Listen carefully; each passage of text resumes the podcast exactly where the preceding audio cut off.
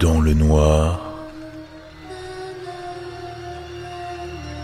plongé dans l'horreur.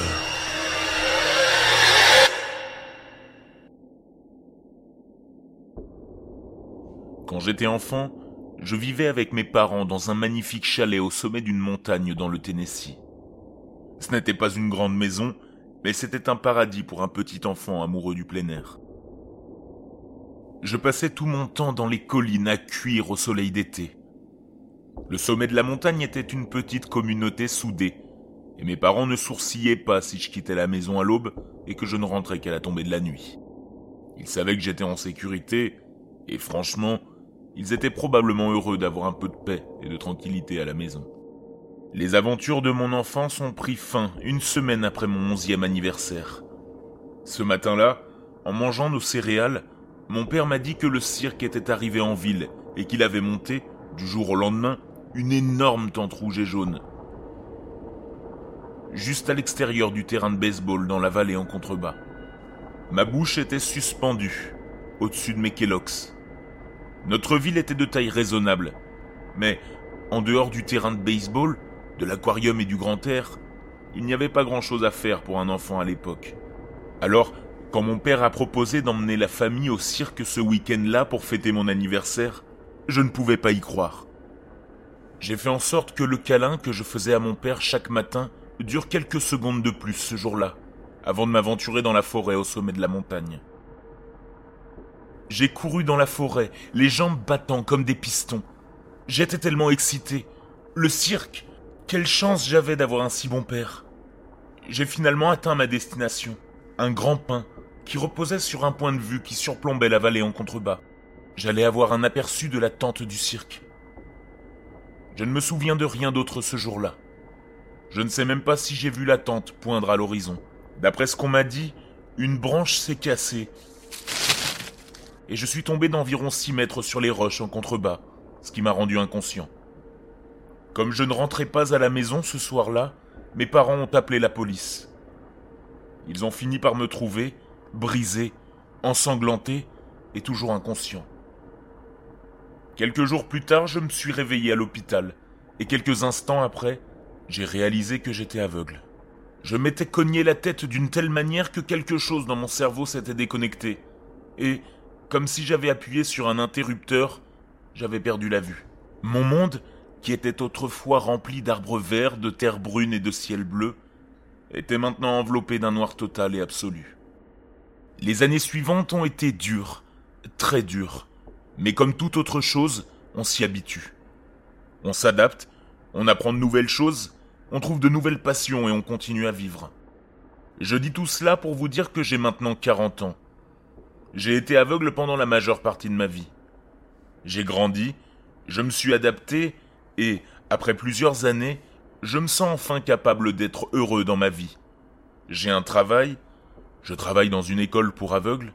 J'ai aussi plusieurs amis et je vis seul dans une maison que j'ai enfin pu acheter après des années d'économie.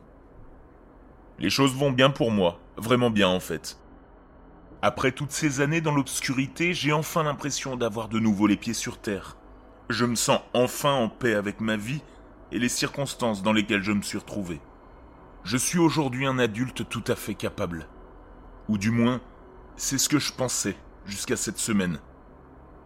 Tout a commencé lundi. J'ai eu une journée de merde à l'école, un vrai cauchemar.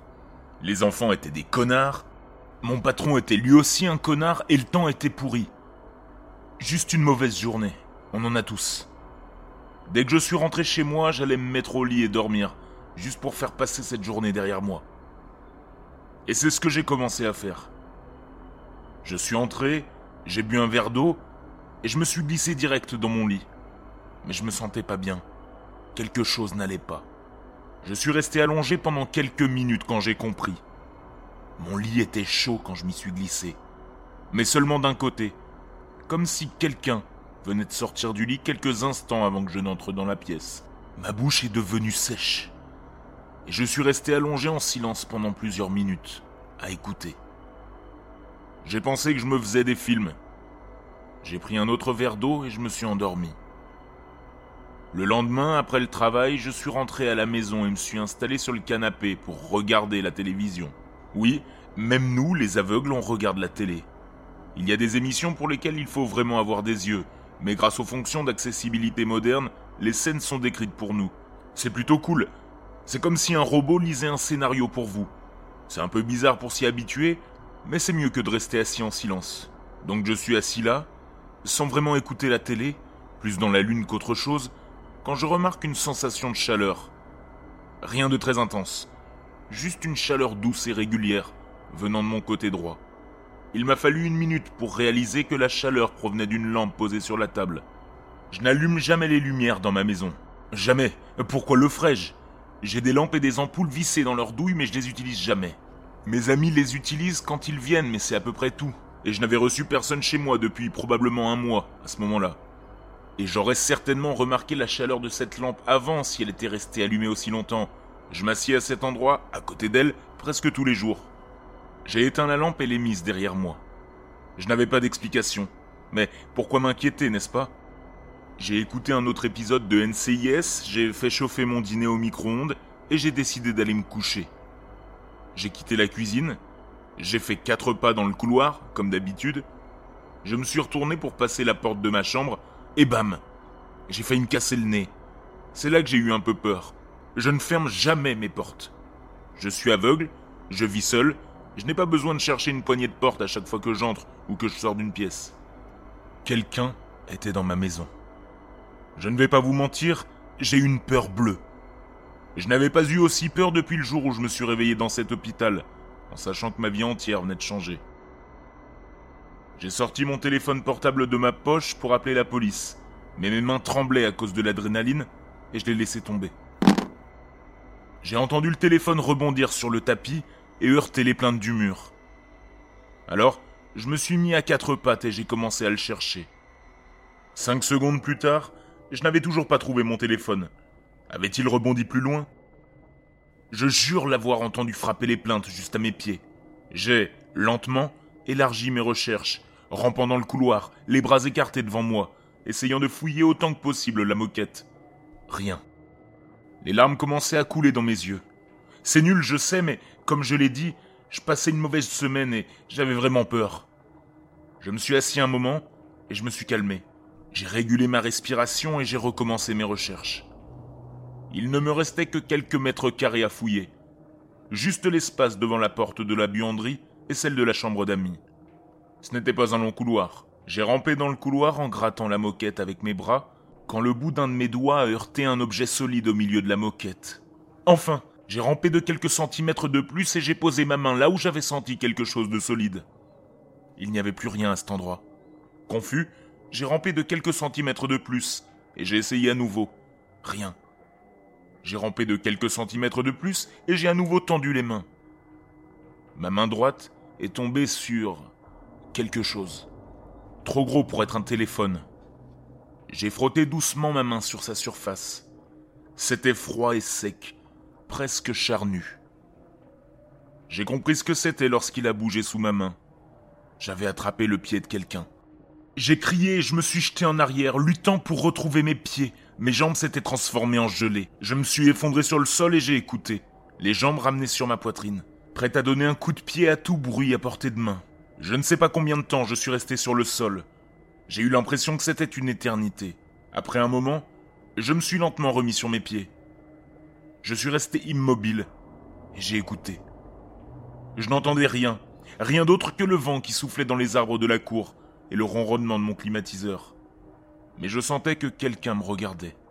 Je savais qu'à moins de 50 cm de moi, quelqu'un se tenait dans l'embrasure de la porte de ma chambre d'amis, pieds nus et qui tenait mon téléphone. Mon esprit a pensé à une tête aux cheveux sauvages, des vêtements déchirés et des mains sales enroulées autour du manche d'un couteau de boucher. J'ai lentement reculé, tâtant le mur avec ma main, cherchant la porte de ma chambre afin de pouvoir planifier ma fuite. La tension était si forte que je croyais que ma maison allait exploser.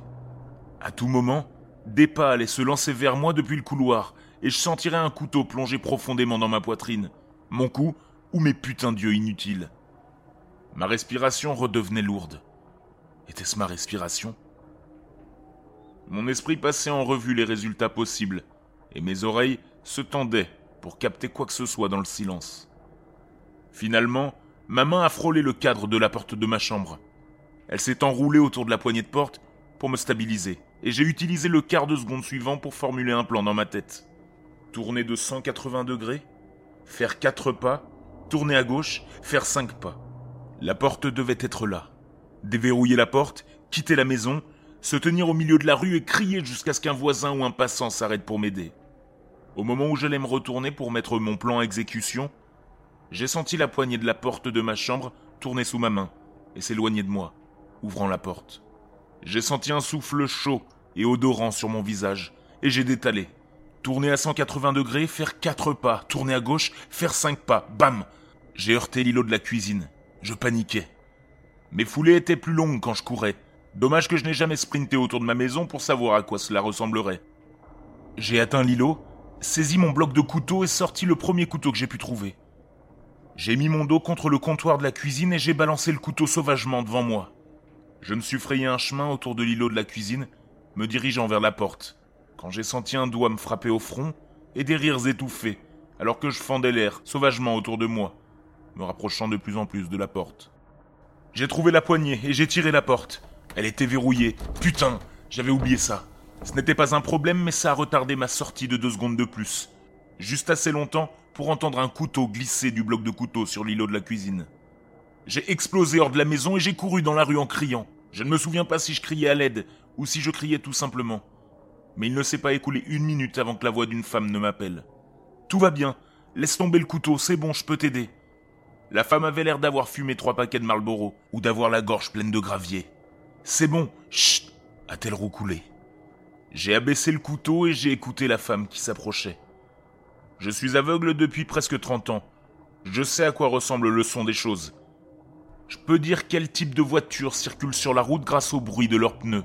Je peux repérer et isoler des sons spécifiques dans une pièce bruyante. Je sais à quoi ressemble le bruit des gens qui marchent avec des chaussures, des sandales, des bottes ou même pieds nus. Et cette femme qui marchait vers moi avait les pieds nus. J'ai recommencé à crier, lancer le couteau dans toutes les directions et j'ai entendu la femme repartir en courant vers ma maison. Finalement, un de mes voisins a appelé la police. Non pas à cause de ma situation, mais parce qu'il y avait une vraie psychopathe qui criait, elle agitait un couteau sauvagement dans la rue devant chez elle. Je ne lui en veux pas. De toute façon, la police est venue. Ils ont trouvé deux personnes dans ma maison. Ils vivaient dans la chambre d'amis. Je les aurais probablement trouvés là si j'y étais entré. La police a dit qu'ils étaient probablement là depuis environ deux semaines. Deux drogués qui cherchaient un endroit pour squatter et qui se sont dit qu'ils pouvaient vivre dans la maison d'un aveugle, et que, tant qu'ils seraient tranquilles, ils n'auraient pas de problème. Ça me rend malade de savoir que ces gens sont restés là pendant si longtemps. Si longtemps à me regarder, dans les coins sombres, et à se coucher dans mon lit. Je suis probablement passé devant eux plusieurs fois, où je me suis fait à manger pendant qu'ils étaient assis sur mon canapé et me regardaient. Avant de vous poster ce message, il y a encore une chose qui m'inquiète un peu. Je tape tout cela avec une application de dictée. Vous savez, ces applications où vous parlez et l'ordinateur tape pour vous. Elles sont essentielles pour nous, les aveugles. Quoi qu'il en soit, je suis assis ici dans ma chambre en train de parler de tout ça.